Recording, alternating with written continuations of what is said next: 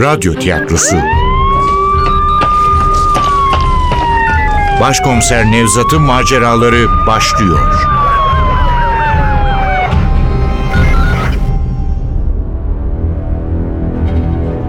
Kavim 1. Bölüm. Eser Ahmet Ümit. Seslendirenler Başkomiser Nevzat Nuri Gökaşan Komiser Ali Umut Taba. Komiser Zeynep Dilek Gürel Nazmi Tuğbe İstanbulluoğlu Cengiz Müdür Selçuk Kıpçak Efektör Cengiz Saran Ses Teknisini Can Erdoğan Yönetmen Ergun Göcen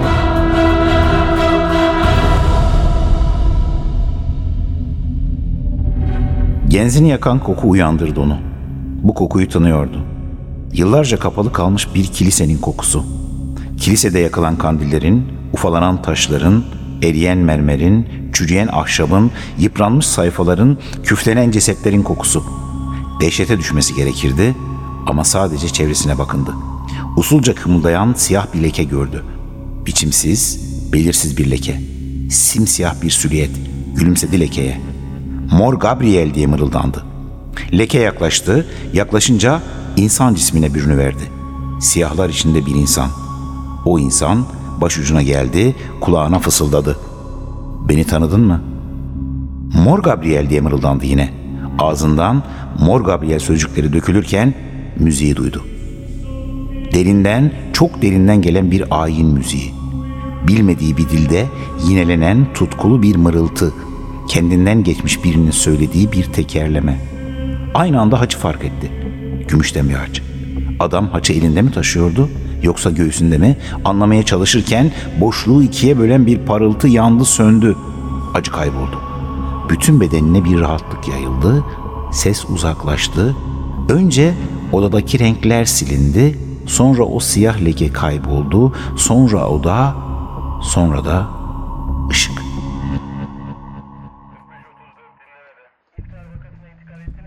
Sorgu odası alacak karanlık. Nazmi uzun masanın ucuna oturmuş, ben sol yanındaki iskemledeyim. Ali ayakta. Tepedeki lamba sadece Nazmi'nin yüzünü aydınlatıyor.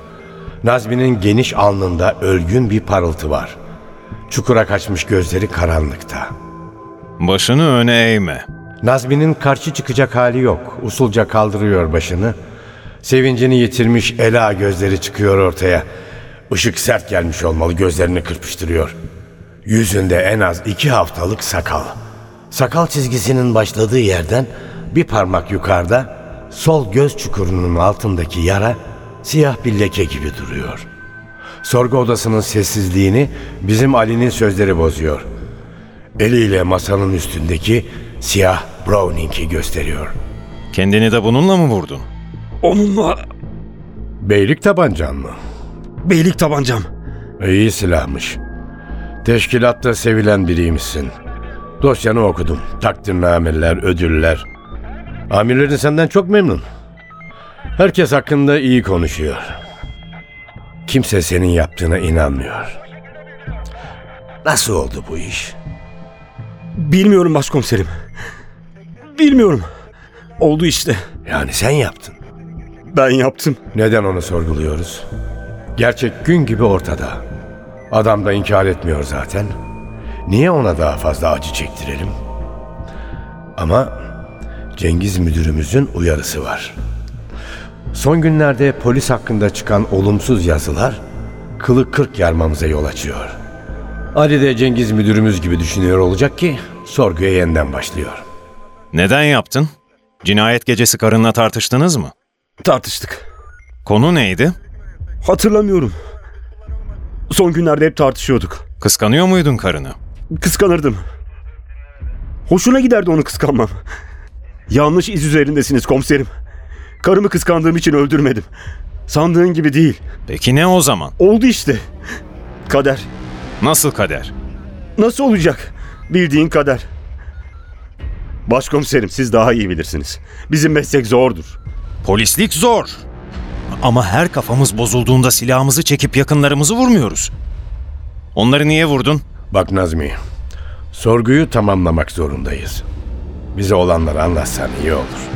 Zaten anlattım başkomiserim. Ama madem ki istiyorsunuz tekrar anlatayım. O gece eve geldim. Yemek hala hazır değildi.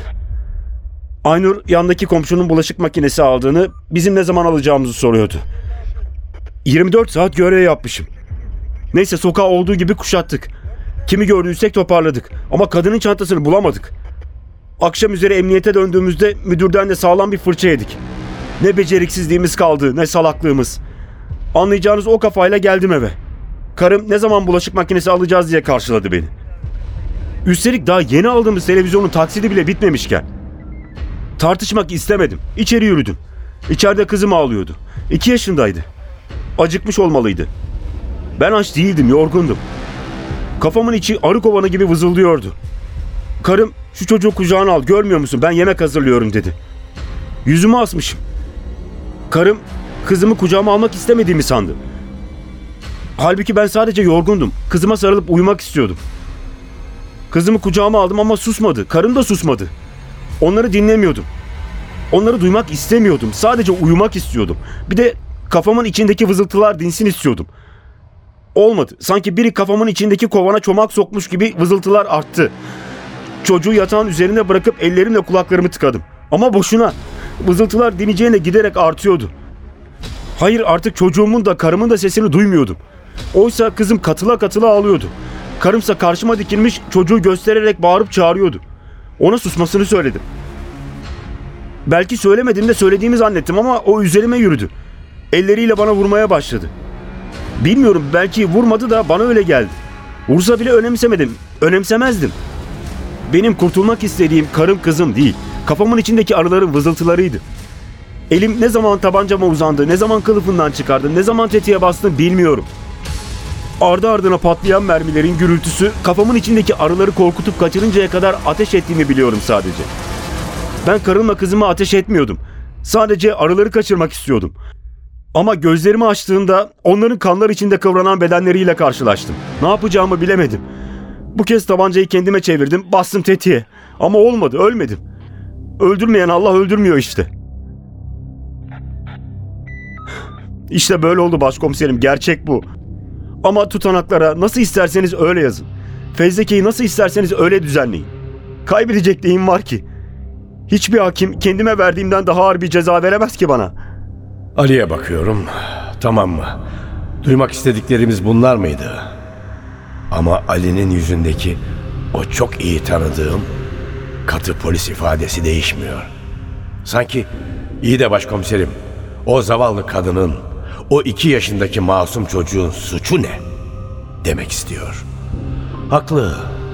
Haklı ama genç. Hele bizim mesleğimiz için çok genç. Katilleri yakalayarak, yasayı uygulayarak suçu, kötülüğü önleyebileceğine inanıyor. Bana gelince, suçu önlemek için suçluyu yakalamanın, adaleti sağlamak için yasayı uygulamanın hiçbir işe yaramadığını karşılaştığım yüzlerce olayda birebir yaşayarak öğrendim. Keşke öğrenmemiş olsaydım diyorum. Çoğu zaman keşke yalan da olsa dünyada adalet diye bir şeyin var olduğuna inanabilseydim diyorum ama inanamıyorum.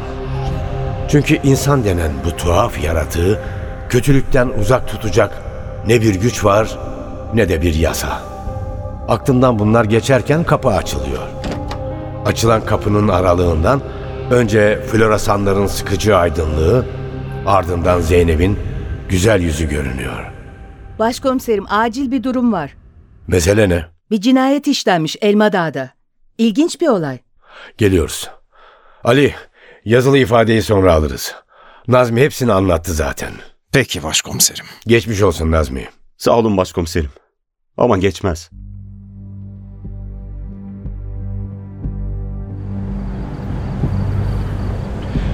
Sokağa çıktığımızda gece karşılıyor bizi. Soğuk, nemli, karanlık bir kış gecesi. Cadde boyunca ilerleyen otomobillerin stop lambalarından yayılan puslu ışıklar iyice kederlendiriyor geceyi. Küçük damlacıklar beliriyor arabanın ön camında. Silecekleri çalıştıran Ali dışarı bakarak söyleniyor. Nasıl da kararmış ortalık. Saat beş bile değil. E normal. Aralık ayındayız. Olay yeri incelemeden komiser Şefik haber verdi. Tuhaf kanıtlar bulmuşlar cinayet mahallinde. Nasıl tuhaf? Şefik ayrıntıya girmedi başkomiserim. Ama hemen gelseniz iyi olur dedi. E, Sana da güzel bir mesaj bıraktı. Ali'ye söyle yıllardır aradığı türden bir cinayet bekliyor onu dedi. Her zaman öyle söyler. Ama her seferinde sıradan bir cinayet çıkar karşımıza. Bu sefer farklı galiba. Burada görmeniz gereken kanıtlar var derken sesi titriyordu. Hiç sanmıyorum. Şefik ne zaman ceset görse heyecanlanır. Ali haksızlık ediyor. Şefik olay yeri incelemenin en deneyimli komiserlerindendir. Bir kuyumcu titizliğiyle çalışır. Hiçbir ayrıntıyı kaçırmaz. Bir saç telinden, bir parça tükürükten, bir kan damlasından yola çıkarak katili bulmamızda çok yardımı dokunmuştur. Sadece bize mi? Adli tabipler de minnetle söz eder ondan. Sevgili kriminoloğumuz Zeynep de Şefik'i takdir etmiştir hep. Ama bu kez nedense sessiz kalmayı tercih ediyor. Belki cinayet mahallinde göreceklerimizin yeterince etkili olacağını düşündüğünden ya da emin olmadan konuşmak istemediğinden. Doğrusu benim de Ali ile tartışacak halim yok. Cinayet mahalline gidene kadar gözlerimi dinlendirsem iyi olacak. Çünkü oradan Evgenya'nın meyhanesine gideceğim. Ne zamandır uğramıyorum yanına.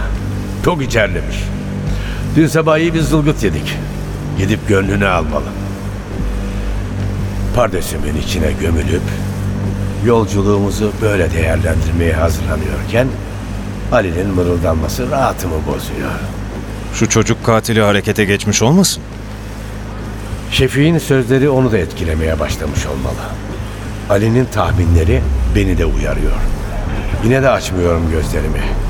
Kapalı göz kapaklarımın içindeki karanlıkta 7 yaşlarında üç erkek çocuğun cesedi beliriyor. Önce tecavüz edilmiş, sonra boğularak öldürülmüşler. Boyunları bükük, göz bebeklerinde kurumuş kalmış korkularıyla öylece bakıyorlar yüzüme. Görüntüleri dağıtan Zeynep'in sesi oluyor. Şekercinin işi olduğunu sanmıyorum. Niye? Şefik bir şey mi söyledi? Bizimkiler katile şekerci adını taktılar. Oysa öldürülen çocukların yanlarında ne şeker kağıdı bulduk ne de midelerinde şeker. Şekerci lakabını kimin koyduğunu hatırlamıyorum. Çocukları şekerle kandıran sapık klişesinden yola çıkan bir arkadaşımız olmalı. Pek yaratıcı olmadığı açık. Yok canım. Şefik sadece ilginç bir cinayet dedi. Her zamanki gibi açıklama yapmadı. Şekercinin işi olduğunu sanmıyorum çünkü tarih tutmuyor. Tutmuyor mu? E tutmuyor. Son cinayetten bu yana 3 ay geçmedi. Üstelik bugün cuma değil. Belki adam kuralı bozmuştur. Hep tarih sırasına göre öldürecek değil ya. Söylediklerine kendi de inanmıyor. Sesinde güvensiz bir tını var. Kapalı göz kapaklarımın içindeki karanlıktan daha karanlık bir dünyanın adamını düşünüyorum. Tespit ettiğimiz, tespit ettiğimiz diyorum çünkü cesedi bulunmamış başka çocuklar da olabilir. Üç cinayeti de üç ay arayla üçüncü ayın son cuması işledi. Üç ayda bir o ayın son cuması 7 yaşında bir çocuğa önce cinsel istismarda bulunan sonra canını alan biri nasıl bir insandır? Zeynep aynı yaştayken tecavüze uğramış biri olabilir diye açıklamıştı. Neden üç ayda bir? Neden ayın son cuması? Katilin mutlaka bir nedeni vardır. Bizi anlamsız, tuhaf, aptalca gelse de onun için bir haklı neden. Bir gün öğrenebilecek miyiz acaba? Belki. Ama bildiğim şu ki, öğrendiklerimiz öldürülen o çocukları geri getirmeyecek. Belki şekercinin başka çocukları öldürmesini engelleyecek. Ama sadece şekercinin. Başka katiller çocuk olsun, genç olsun, yaşlı olsun insanları öldürmeye devam edecek. Dünya kurulalı beri böyle olmuş. Ne yazık ki böyle sürecek. Bu olayların bize öğrettiği ilk ve en önemli gerçek. Şu anda gitmekte olduğumuz olayın kesin gerçeği ise henüz olay mahallini görmemiş olmama rağmen işlenen cinayetin şekercinin marifeti olmadığı. Aklımdan bunlar geçerken Cep telefonum çalmaya başlıyor. Ekranda bizim Cengiz müdürün numarasını görünce açıyorum. Alo buyurun müdürüm. Merhaba Nevzat, neredesin? Olay yerine gidiyorum. Elma Dağı bir cinayet varmış. Hep bir cinayet vardır. Oradan nereye gideceksin? Bilmiyorum. Olay yerindeki duruma bağlı. Nevzat, seninle dertleşmek istiyordum biraz. Bu akşam şöyle iki kadeh bir şeyler... Çok iyi olurdu müdürüm ama işim uzun süreceğe benziyor. Yarın sabah sizin odanızda yapsak bu konuşmayı? Tamam. Yarın sabah odamda buluşuruz. Birer acı kahve içeriz. Tamam. Yarın sabah odanızdayım. İyi görevler. Sağ olun müdürüm. Ne konuşmak istiyor bu adam benimle? O kadar samimi değiliz. Gerçi severim Cengiz'i. Protokol dışı bir adamdır. Ekibindekiler için riski göze alır. Emekli olmamı önleyen de odur. Yoksa çoktan sepetlemişlerdi bizi teşkilattan. Son günlerde Cengiz'in tayin meselesi dolaşıyor dillerde. Bir üst göreve getirilmesi bekleniyor. Onu mu konuşacak acaba? İyi de ben bu işlerden anlamam ki. Yukarıdakiler de pek sıcak bakmazlar bana. Neyse göreceğiz bakalım. Cengiz müdürüm mü başkomiserim? Evet Cengiz müdürümüz. Cinayeti mi soruyor? Yok. Dertleşmek istiyormuş biraz. İyi adam şu bizim Cengiz müdür. Ha, bir kötülüğünü görmedik. Yok başkomiserim yok. Çok iyi adam. Ondan daha iyisini görmedim. Ve tabii sizi saymazsak. Yalakalık olsun diye söylemiyor. İçten olduğunu biliyorum. Yine de böyle konuşması hoşuma gitmiyor. Çünkü o kadar iyi biri olmadığımı biliyorum. Ama şimdi bunu tartışmanın bir yararı yok. Cep telefonumu pardesümün cebine koyup yeniden gözlerimi kapatıyorum. Ne kadar uyursam o kadar kâr. Kavim Eser Ahmet Ümit Seslendirenler Başkomiser Nevzat Nuri Gökaşan Komiser Ali Umut Tabak Komiser Zeynep Dilek Gürel Nazmi Tuğbe İstanbulluoğlu. Cengiz Müdür Selçuk Kıpçak Efektör Cengiz Saran. Ses Teknisini Can Erdoğan. Yönetmen Ergun Göcen.